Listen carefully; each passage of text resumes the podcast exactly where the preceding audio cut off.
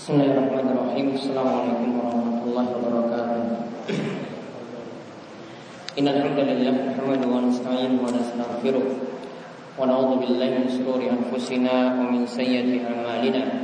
May yahdihillahu fala mudilla lahu wa may yudlilhu fala hadiya lahu. Wa asyhadu an la ilaha illallah wahdahu la syarika lah. وأشهد أن محمدا عبده ورسوله اللهم صل على نبينا وسيدنا محمد وعلى آله ومن تبعهم بإحسان إلى يوم الدين اللهم انفعنا بما علمتنا وعلمنا ما ينفعنا وزدنا علما اللهم أصلح لنا ديننا الذي هو عصمة أمرنا وأصلح دنيانا التي فيها معاشنا وأصلح آخرتنا التي فيها معادنا واجعل الحياة زيادة لنا في كل خير. Baik ikhwan fillah wa akhwatillah, para jamaah sekalian, semoga selalu dirahmati dan diberkahi oleh Allah Subhanahu wa taala. Alhamdulillah kita berada di majelis yang mulia atas nikmat dan karunia dari Allah Subhanahu wa taala, dan kita akan kembali melanjutkan pembahasan kita dari pembahasan kitab Bulughul Maram karya Ibnu Hajar Al-Asqalani. Kita masih membahas tentang masalah sholat atau pembahasan kitab sholat, masih dalam pembahasan bab sholat jamaah, di mana pada pembahasan sebelumnya kita membahas tentang dalam pembahasan kemarin terakhir, yaitu dari dua hadis, yaitu hadis yang pertama tentang orang yang ketika masuk ke masjid dia tidak mengikuti sholat berjamaah karena sudah melaksanakan sholat di rumah. Maka Nabi SAW memerintahkan, kenapa kalian enggan untuk sholat bersama kami? Ya, maka Nabi SAW katakan, fala taf'ala, jangan kalian lakukan seperti itu.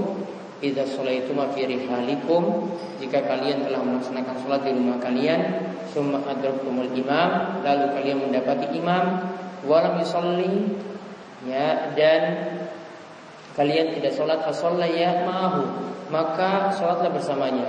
Fa innaha lakum nafilatun, karena apa yang kalian ulangi lagi itu dianggap sebagai sholat sunnah. Sekarang kita lanjutkan pembahasan hadis Abu Hurairah yang kemarin kita belum merampungkan pembahasan hadis tersebut. Ya, kita ulang pembacaan hadis Abu Hurairah hadis ke-9 dari bab ini atau 405 dari pembahasan Bulughul Maram. Yaitu dari Abu Hurairah radhiyallahu anhu, ia berkata bahwasanya Rasulullah sallallahu alaihi wasallam bersabda, "Innama ju'ilal imamu liyutamma bihi, fala liyutamma bihi fa idza kabbara fakabbiru." Sesungguhnya imam itu diangkat untuk diikuti. Maka fa'idza kabbara, jika imam itu bertakbir, maka bertakbirlah kalian wahai para jemaah setelah itu. Wala tukabbiru hatta yukabbira, dan janganlah kalian para jemaah itu bertakbir sampai imam terlebih dahulu bertakbir. Wa idza raka'a farka'u, jika imam itu rukuk, maka rukuklah kalian. Wala tarka'u hatta yarka'a, dan janganlah kalian itu rukuk terlebih dahulu sampai imam kalian ikut rukuk, sampai imam kalian terlebih dahulu rukuk. Wa idza qala, dan jika imam itu mengucapkan sami Allahu liman hamidah, faqulu, maka kalian wahai jamaah ucapkanlah Allahumma rabbana lakal hamdu. Wa idza sajada fasjudu, jika imam itu sujud maka sujudlah kalian. Wala tasjudu hatta yasjuda, janganlah kalian itu sujud sampai imam itu sujud. Wa idza shalla qa'iman fasallu qiyaman, jika kalian itu salat sambil berdiri, jika imam itu sholat sambil berdiri, maka sholatlah kalian juga sambil berdiri. Wa idza shalla qa'idan fasallu qu'udan ajma'in, jika imam itu sholat sambil duduk, maka seluruh kalian hendaklah sholat juga sambil duduk. Hadis ini diriwayatkan oleh Abu Dawud, dan lafaznya itu adalah lafaz Abu Dawud dan asalnya hadis ini terdapat dalam Sahihain, Sahih Bukhari dan Muslim. Baik, kemarin faedah yang bisa kita ambil ya, yang sudah kita bahas, yaitu tentang perihal masalah mengikuti imam. Hadis ini memerintahkan supaya makmum itu mengikuti imam, yaitu sifatnya adalah mutaba'ah. Jadi imam itu rukuk, baru makmum itu rukuk. Ya, imam itu sujud, baru makmum itu sujud. Maka kemarin dijelaskan tentang 3 kesalahan dalam masalah mengikuti imam.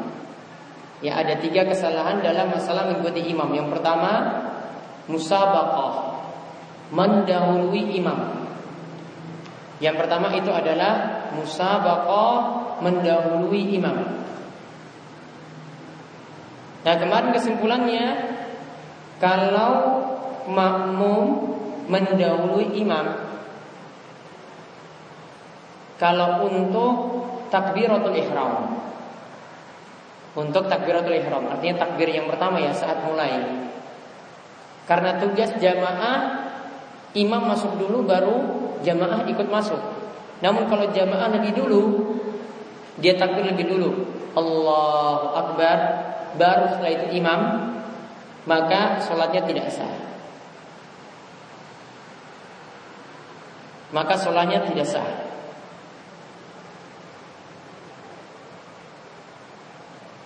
Karena apa alasannya tadi? Imam harus masuk terlebih dahulu, dan makmum kan tugasnya ngikut. Kalau makmum lebih dahulu, padahal dia itu pengikut, maka tidak jadi mengikuti imam ketika itu. Ya, jadi mendahului yang pertama dalam takbiratul ihram, sholatnya batal.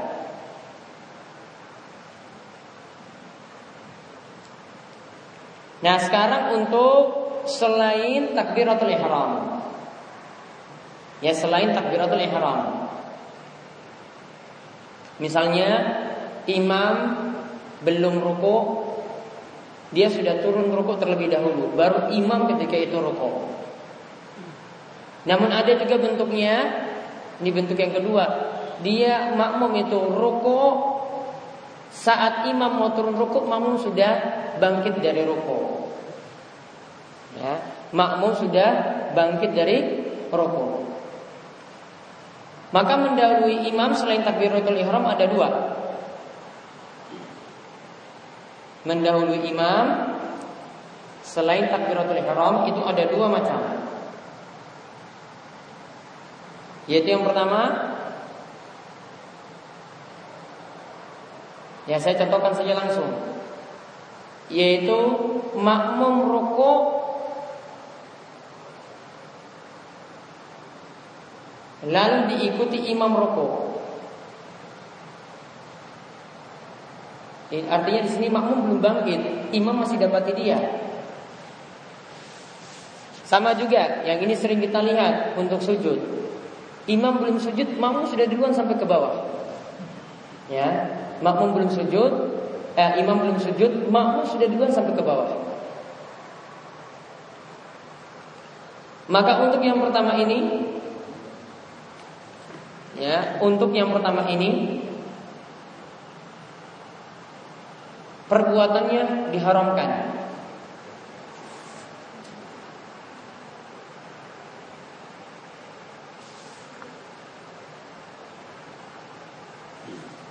Dalil haramnya itu apa? Lihat hadisnya. Nabi SAW itu mengatakan dari hadis Abu Hurairah, "Amma yakhsha ahadukum aw la yakhsha ahadukum iza rafa'a ra'sahu qabla al-imam ay yaj'alallahu ra'sahu ra'sa himar aw yaj'alallahu suratahu surata himar."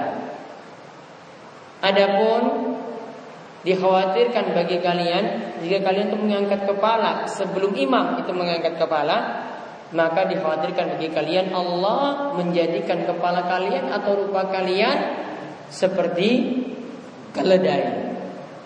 Ya, bentuknya akan diserupakan seperti keledai. Ancaman seperti ini menunjukkan perbuatan dari perbuatan yang haram. Sekarang masalahnya sah ataukah tidak? Kalau tadi jelas haram ya, sudah jelas haramnya. Mendahului imam dalam masalah ini jelas haramnya. Namun sholatnya sah ataukah tidak? Menurut pendapat paling kuat, menurut Syekh Muhammad bin Shalih Al-Utsaimin, sholatnya tidak sah jika dilakukan sengaja. Sholatnya tidak sah jika dilakukan sengaja.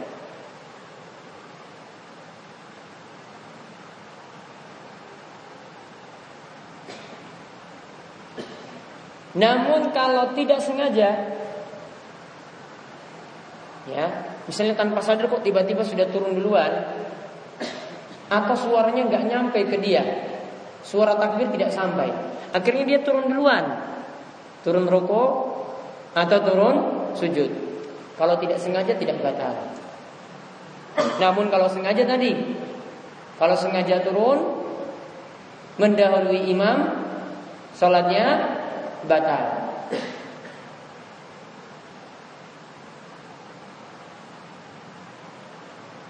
Kemudian yang kedua, mendahului imam. Contohnya di sini saya contohkan, makmum ruku, ya, contohnya ini makmum ruku. Lalu saat imam mau ruku, makmum sudah bangkit dari ruku atau sujud. Makmum sujud lebih dulu. Saat imam mau turun sujud, makmum sudah bangkit dari sujud. Kalau tadi yang kondisi yang pertama saya jelaskan, dia masih mendahului satu rukun, iya kan? Dia dahului satu rukun, yaitu apa? Dia turun rukuk duluan kan? Turun rukuk duluan atau turun sujud duluan, baru satu rukun. Namun kalau yang kasus kedua, berapa rukun yang didahului? 2. Ya, dia turun rukuk pertama kali, lalu bangkit dari rukuk saat imam mau turun rukuk. Berarti 2 rukun dia dahului.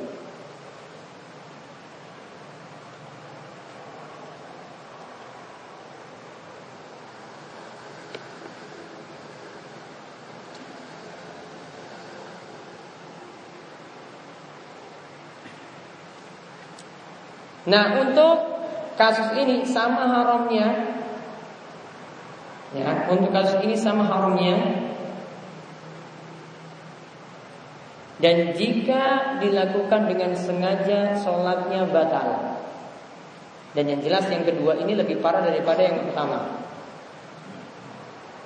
karena dia langkahi imam 2 rukun sekaligus. Karena dia dahului imam 2 rukun sekaligus.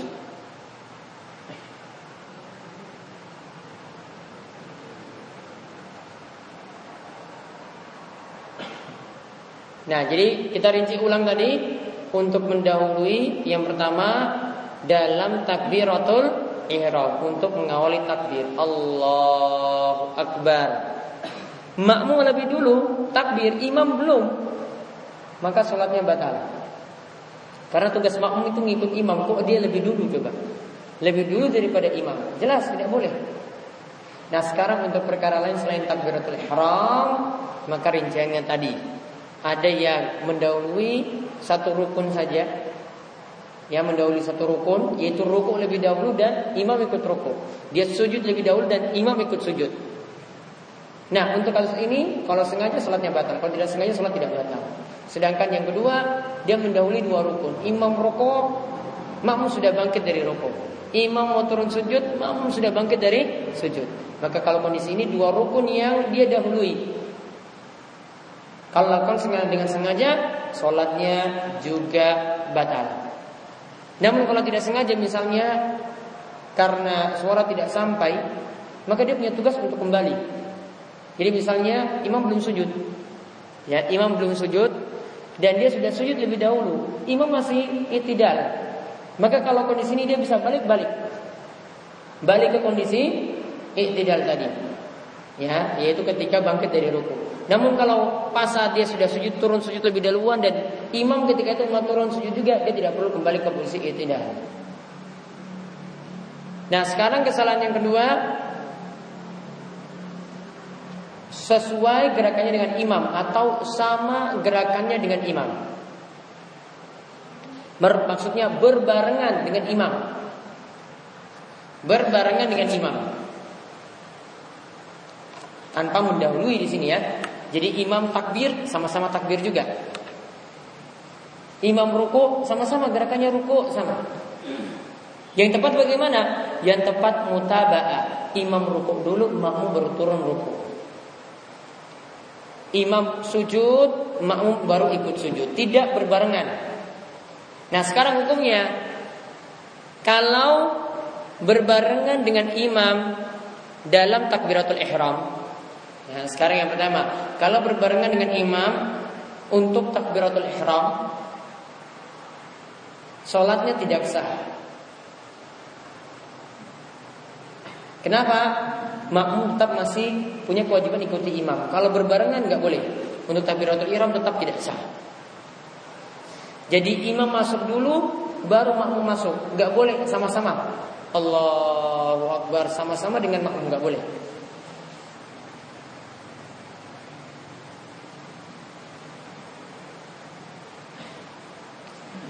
Kemudian yang kedua, untuk selain takbiratul ihram, hukumnya makruh. Untuk selain takbiratul ihram, hukumnya makruh.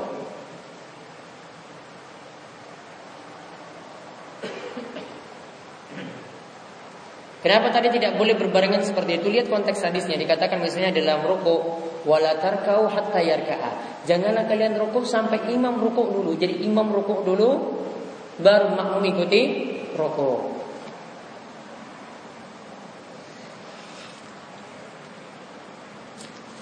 Kemudian keadaan yang ketiga yang keliru adalah terlambat dari imam. Adalah terlambat dari imam.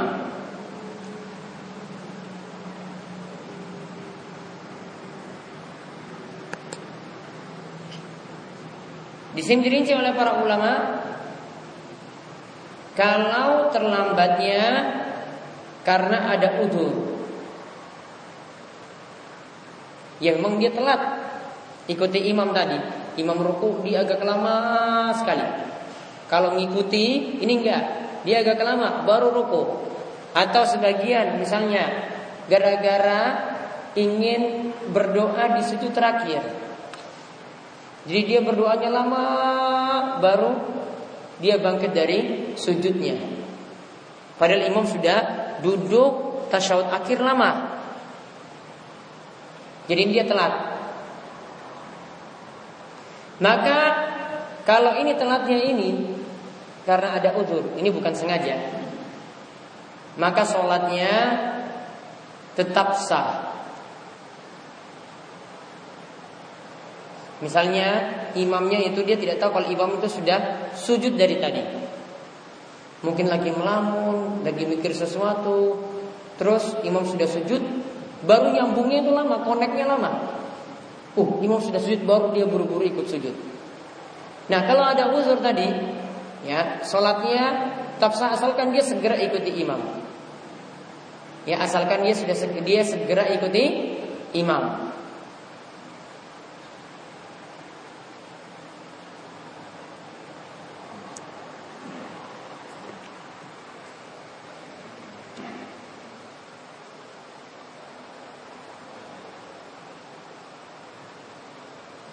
Kecuali di sini kalau imam sudah sampai ke rakaat berikut, posisinya sama, dia itu melamunnya lama, misalnya ini ada kasus ya, atau mungkin ngantuk ketika sujud misalnya, ngantuk tetap sujud terus, imam sudah berdiri sampai rakaat kedua, ya lakukan rukuk lagi, sujud lagi, ketemu dia lagi sujud, baru dia sadar, misalnya, baru dia sadar ketika itu, sadar padahal sudah ketinggalan satu rakaat. Maka kalau seperti ini, rakaat sebelumnya itu jadi gugur, dia ikuti rakaat ini jadi rakaat yang baru baginya. Jadi misalnya tadi rakaat pertama, maka rakaat pertama jadi tidak dianggap. Sekarang rakaat pertama untuk dia ya ketika itu.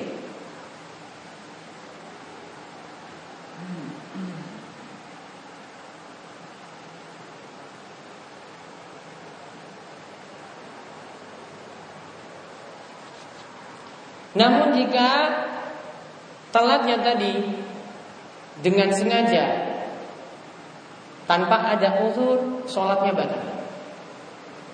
Telatnya tadi dengan sengaja tanpa ada uzur, sholatnya batal. Maka di sini perhatikan baik-baik, ya. Ini banyak yang keliru dalam masalah ini karena kejar sesuatu. Misalnya dia kejar untuk dapat doa ketika sujud. Doa ketika sujud hukumnya sunnah, namun mengikuti imam itu hukumnya wajib. Maka dia kejar sesuatu yang sunnah, pengen lama-lama ketika sujud. Jadi doanya lama sekali.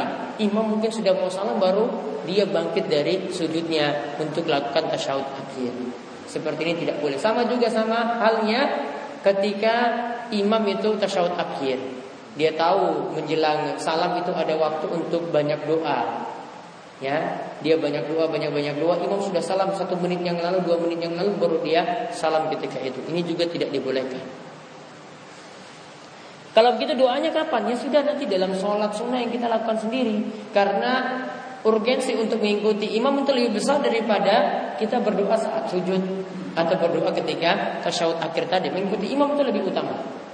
Maka jangan kalahkan sesuatu yang utama tadi, yang lebih wajib tadi, untuk mengejar sesuatu yang sunnah.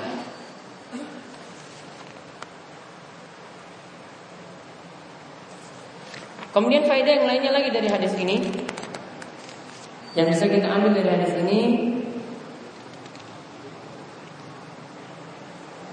makna mengikuti imam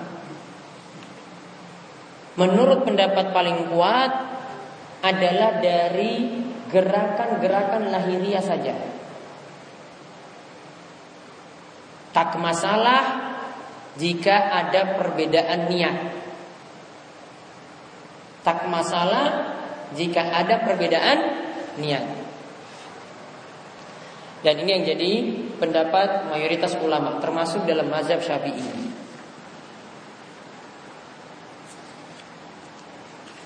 Maka kalau kita katakan yang diikuti cuma lahirinya saja, jadi yang kita ikuti imam takbir Allahu Akbar, kita ikut takbir Allahu Akbar. Imam rukuk, kita ikut rukuk Allahu Akbar rukuk. Imam bangkit sami Allahu liman hamidah, kita ikut bangkit dari rukuk tadi. Gerakan-gerakan lahiriah yang diikuti. Berarti yang nampak bagi kita. Adapun yang tidak nampak bagi kita, misalnya niat. Niat di sini boleh tidak sama. Artinya, misalnya ada yang sholat jamaah, dia melakukan jamaah takhir, ya, datang ke masjid jamaah sudah sholat asar, zuhur dia belum, maka dia datang ke masjid ikut sholat asar, namun dia niatannya zuhur, ya, dia ikut sholat asar, namun niatannya zuhur, seperti itu boleh. Karena apa? Boleh ada beda niat antara imam dan makmum. Karena di sini yang dituntut bukanlah batinnya harus sama. Namun apa? Yang dituntut di sini adalah gerakan-gerakan lahiriah saja. Oleh karena itu sampai-sampai para ulama itu bahas apakah perlu diikuti misalnya kalau imam saat, ya, ini gerakan yang kita tidak lihat dari imam karena imam di depan. Bagaimana kalau imam itu dia misalnya ketika habis bangkit dari rukuk dia sedekap. Apakah makmum harus gerakannya sama dengan imam tadi sedekap? Jawabannya tidak. Karena makmum tidak tahu dia sedekap atau tidak. Makmum sebelah sana itu tidak tahu kalau imamnya sedekap. Namun yang makmum tahu imam bangkit dari rukuk, maka bangkit dari rukuknya yang diikuti. Sama halnya dengan gerakan-gerakan yang lainnya yang mungkin antara imam dan makmum itu berbeda. Termasuk juga tadi dalam masalah niat. Misalnya, dalam masalah hukum sholat ada yang berbeda pendapat. Misalnya, sebagian ulama katakan untuk sholat Id hukumnya sunnah. Sedangkan yang lainnya mengatakan, ada yang mengatakan sholat Idul Fitri atau Idul Adha hukumnya wajib. Berarti kan imamnya kalau dia niat sholat sunnah, makmumnya nanti ada yang niat sholat wajib. Boleh nggak berbeda niat seperti itu? Jawabannya boleh. Karena di sini tidak dipersyaratkan. Ya, harus sama dalam masalah niat, namun harus sama dalam apa? Gerakan-gerakan lahiriah yang nampak. Di antara dalil yang lainnya selain dalil ini, atau yang jadi dalil yang kuat yang hadis yang kemarin kita bahas. Kemarin kalau makmum sedang duduk di luar dan di sini sedang dilaksanakan salat jamaah, maka diperintahkan untuk apa? Mengikuti jamaah tadi. Lalu jamaah yang sudah salat tadi, dia kerjakan salat apa? Salat apa ketika itu? Salat sunnah. Imamnya salat wajib. Beda niat enggak ketika itu? Beda. Imam wajib, makmumnya itu sunnah ketika itu. Maka sama halnya juga untuk niatan sholat yang lainnya. Termasuk di sini misalnya walaupun beda rakaat. Ya, walaupun beda rakaat. Misalnya saat sholat maghrib, ya saat sholat maghrib ada makmum yang masuk, ya maghribnya ini di jamak takhir. Ya, maghribnya ini di jamaah takhir. Dan ada yang ingin makmum di belakang imam ini, imamnya sedang sholat maghrib, makmumnya itu sholat isya. Makmumnya itu sholat isya. Beda rokat atau tidak? Imamnya 3, makmumnya itu 4. Maka ketika itu boleh dilakukan, imam itu masuk 3 rokaat, makmumnya tetap dilaksanakan 4. Kalau imam selesai 3 rokaat, maka makmum berdiri lagi tambah 1 rokaat untuk sholat isyanya. Sama halnya juga boleh sebaliknya. Misalnya, ya kalau tadi imamnya sholat maghrib, makmumnya sholat isya. Sekarang dibuat sebaliknya. Imamnya sholat isya, makmumnya dia ingin jamak sholat, dia masuk untuk sholat maghrib. Imamnya 4 kan, makmumnya 3. Dan makmum di sini boleh jadi belum sholat isya, atau mungkin sholat isyanya dia kerjakan nanti belakangan. Maka cara yang dilakukan kata Syekh Muhammad bin Shalih Al-Utsaimin, dia ikuti imam seperti itu boleh. Karena tadi bedanya apa? Boleh ada beda niat antara imam dan makmum. Maka cara yang dia lakukan 3 rakaat, imam tetap 4 rakaat, maka sampai imam ini 3 rakaat dia berhenti. Karena maghrib enggak boleh 4. Ya, karena maghrib enggak boleh 4. Maka kalau dia mau lanjut isya, berarti kan nanti masih ada sholat 1 rokaat, sholat isya kan? Maka dia tahiyat, kemudian salam pada rokaat ketiga. Lalu 1 rokaat dia kejar ini tadi, dapat 1 rokaat lagi bersama imam sholat isya. Namun kalau dia tidak ikuti imam untuk sholat isya, dia mau sholat maghrib dulu. Isyanya mungkin saya nanti dengan teman-teman lagi ada yang telat. Maka ketika itu dia salam pada rokaat ketiga, nanti barengan dengan imam. Dia tunggu dulu imam sampai selesai 4 rokaat tahiyat, baru nanti dia tetap duduk di rokaat ketiga tadi sampai imam, dia tunggu sampai tahiyat rokaat keempat, baru nanti dia salam bareng-bareng imam. Imamnya salam pada rokaat keempat, untuk dia rokaat yang ketiga. Jadi boleh melakukan semacam itu. Boleh adanya beda niat antara imam dan makmum, dan ini yang jadi pendapat dalam mazhab Syafi'i. Jadi selama ini banyak yang salah paham, ya, karena tidak mau bermakmum di belakang orang yang beda niat. Keliru. Karena ini adalah pemahaman dalam mazhab Syafi'i itu sendiri. Pemahaman dalam mazhab Syafi'i berdasarkan hadis ini, mereka menganggap bolehnya ada perbedaan niat antara imam dan makmum. Misalnya, kita masuk ke masjid, ada yang sholat sunnah ba'da isya. Kita belum sholat isya. Mungkin perasaan kita tahu dia ini sholat isya juga, maka kita langsung bermakmum di belakang dia. Dia niatnya sholat apa? Sunnah. Kita masuk sholat apa? Wajib. Boleh ada beda niat seperti itu. Ya sudah, dia lanjutkan sholatnya 2 rokaat, kita nanti tambah lagi 2 rokaat setelah itu. Seperti itu dibolehkan. Ya, mungkin dianggap aneh karena nggak pernah belajar fikih Syafi'i. Padahal ini adalah fikih Syafi'i seperti itu. Jadi harus pahamkan itu seperti itu masih dibolehkan, ya. Bahkan ini lebih memudahkan orang daripada mesti nunggu, wah saya harus satu niat dengan imamnya. Ini malah susah. Nah, kemudian faedah yang lainnya lagi dari hadis ini tentang masalah posisi berdiri. Kalau imam melakukan sholat berdiri, maka makmum juga harus lakukan sholat berdiri. Walaupun itu untuk sholat sunnah. Kata Syekh Muhammad bin Shalih Al-Utsaimin, dia tekankan walaupun itu untuk sholat sunnah. Padahal telah kita tahu kalau sholat sunnah masih boleh dilakukan dalam keadaan duduk walaupun mampu berdiri. Ingat ya, sholat sunnah misalnya kita sholat malam, kita lakukan dalam keadaan duduk boleh walaupun mampu berdiri. Jadi misalnya sekarang sholat tarawih, ya sekarang sholat tarawih, dan ketika itu imam sholatnya berdiri. Nah kalau kita makmum, aduh saya ini malas kalau berdiri terus, capek sekali. Ya, katanya kemarin Pak Ustadz bilang kalau sholat sunnah boleh duduk, maka sekarang saya duduk saja ketika itu. Jawabannya tidak boleh. Kenapa? Dalam hal ini makmum wajib ikuti imam. Karena imam berdiri, walaupun ini sholat sunnah, makmum juga ikut berdiri. Tidak boleh ketika itu makmum punya alasan karena saya sholat sunnah, imam juga sholat sunnah, maka terserah saya mau duduk juga boleh. Katanya kemarin sholat sunnah boleh duduk. Jawabannya tidak boleh. Kecuali memang dia punya uzur gak bisa berdiri, beda. Namun kalau mampu berdiri tetap berdiri. Ya, kalau mampu berdiri tetap berdiri.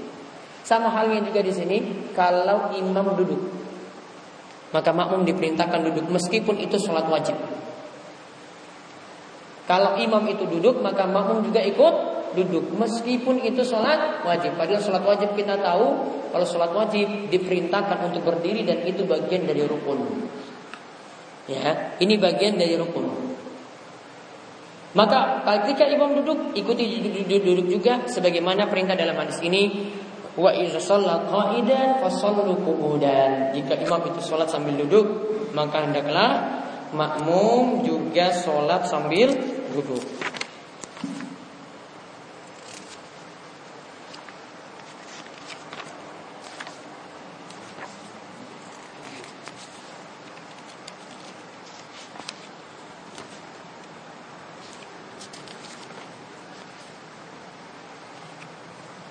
Kemudian faedah yang lainnya lagi,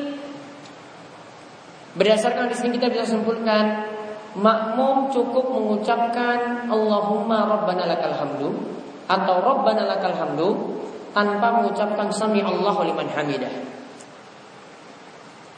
Tanpa mengucapkan sami Allahu liman hamidah. Kenapa demikian? Karena dalam hadis dikatakan, jika imam itu mengucapkan wa idza qala, jika imam mengucapkan sami Allahu liman hamidah, faqulu, maka hendaklah makmum itu ucapkan rabbana walakal hamdu, atau di sini dengan lafaz rabbana Allahumma rabbana lakal hamdu. Maka makmum tidak mengucapkan sami Allahu liman hamidah. Inilah pendapat yang kuat, dan mazhab Syafi'i menyelisih pendapat ini. Karena tekstual lebih kita pahami seperti itu. Tidak bisa kita berdalil dengan dalil yang umum, ya seperti dalil dalam mazhab Syafi'i, misalnya dalil sallu kama ra'aitumuni usolli, sholatlah kalian sebagaimana kalian lihat aku sholat. Maka pendapat ini nyatakan bahwasanya kalau imam itu baca sami Allahu liman hamidah, makmum juga sami Allahu liman hamidah. Kita katakan tidak, karena tekstual hadis kita dapat pahami imam ucapkan sami Allahu liman hamidah, maka hendaklah makmum ucapkan rabbana walakal hamdu. Namun kalau sholat sendirian, dia ucapkan sami Allahu liman hamidah, kemudian dia juga ucapkan rabbana walakal hamdu ketika itu.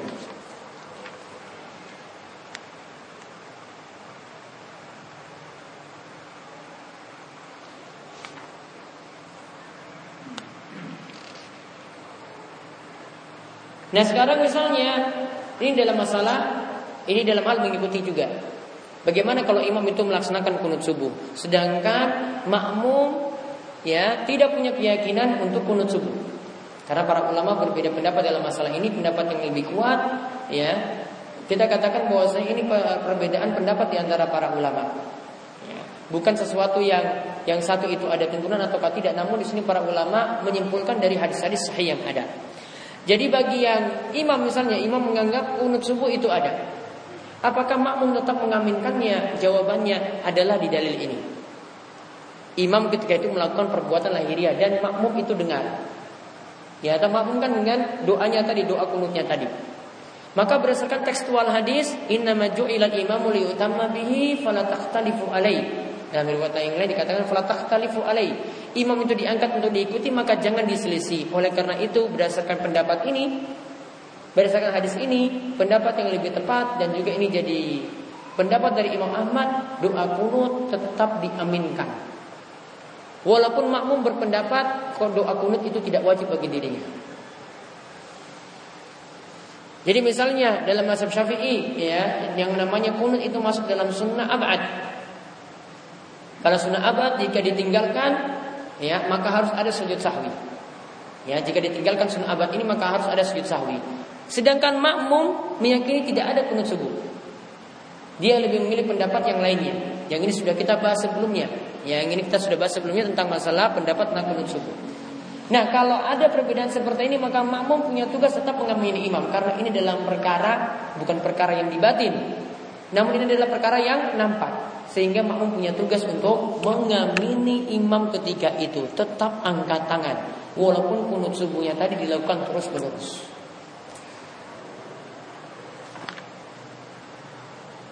Kemudian yang faedah yang terakhir yang bisa kita ambil dari hadis ini, hendaklah memilih imam yang berilmu dan yang baik dalam praktek sholatnya, karena dalam hadis dikatakan innama ju'ilal imamu liutamma bihi, imam diangkat untuk diikuti. Berarti jangan pilih imam yang keliru sholatnya.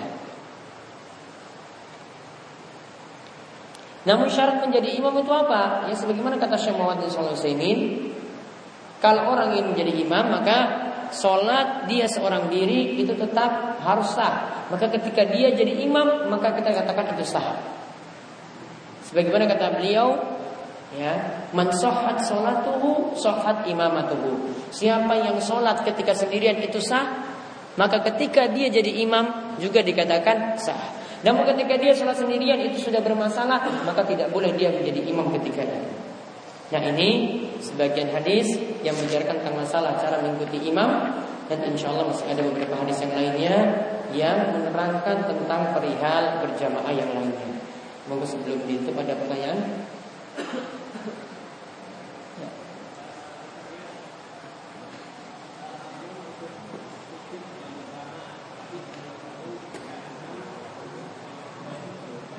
Imam sujud yang pertama.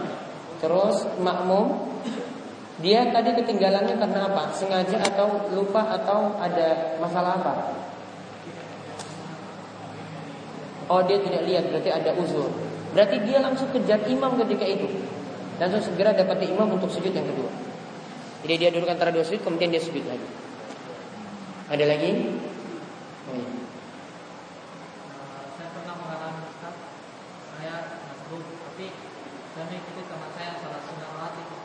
Ya. Dia belum azan, apakah boleh saya mengulangi salat wajib itu pas azan? Karena saya sudah terlanjur salat wajibnya itu salat sunat. Salatnya sudah masuk ataukah belum? Waktu salatnya sudah masuk ataukah belum? Atau azannya sendiri yang telat? Azannya di sini yang telat. Nah, saya telat. Berarti ini masih sah ikuti tadi. Ya. Saya mengulangi lagi. Iya, mengikuti imam tetap yang ada di sini lagi ketika antum masih ada di masjid sebagaimana hadis yang kemarin dibahas.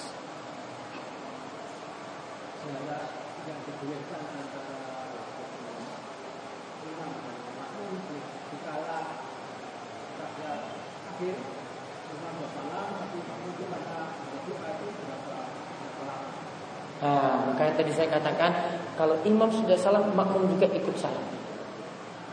Jangan tunda-tunda, nanti sholatnya bisa batal di sini kalau sengaja. Nah, itu masalah lain. Nah, sekarang kalau belum selesainya ini ada dua alasan.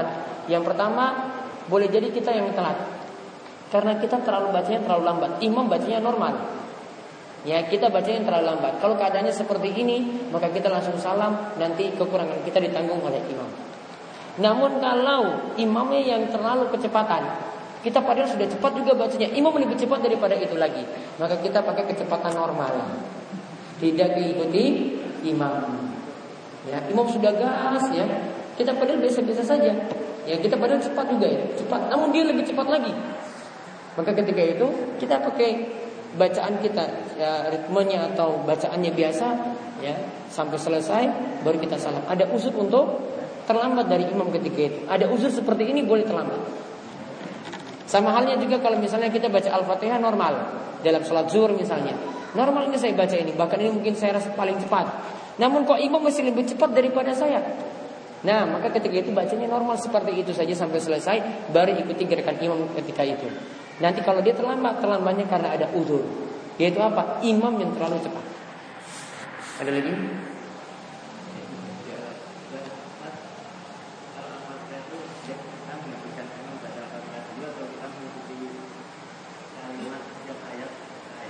Nah, itu tadi.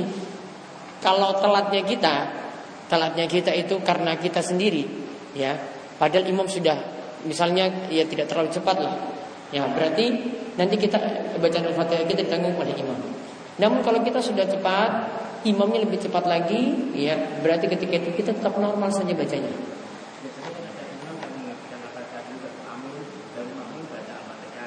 Nah, ini berarti kemasalah bacaan Al-Fatihah ini wajib bagi makmum ataukah tidak? Ya. Ini masalah Al-Fatihah ini wajib bagi makmum ataukah tidak? Ataukah makmum harus membacanya lagi ataukah makmum cukup diam saja? Pendapat yang lebih tepat pendapat Ibnu Taimiyah yang katakan perlu dirinci. Kalau sholat yang dia dengar bacaannya, maka makmum tidak baca Al-Fatihah. Namun kalau untuk sholat yang makmum tidak dengar bacaannya, sholat zuhur, asar atau pada rakaat ketiga, rakaat keempat, makmum tetap baca. Ada lagi?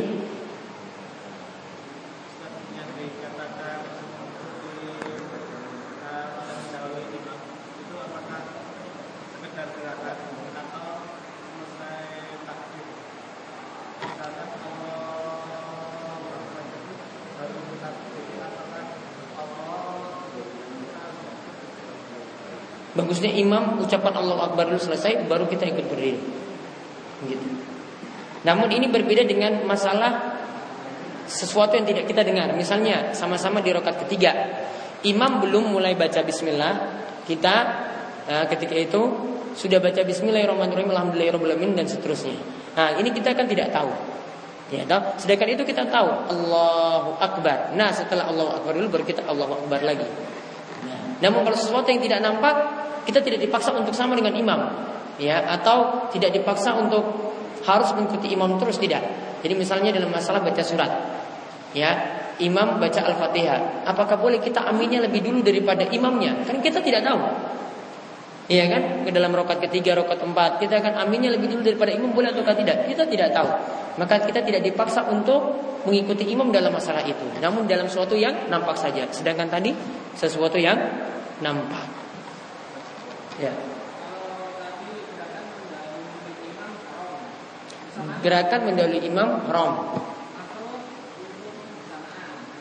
Ya, makruh untuk bersamaan. Kalau yang ketinggalan tadi, kalau sengaja haram. Ya. Bahkan tadi dikatakan sholatnya batal.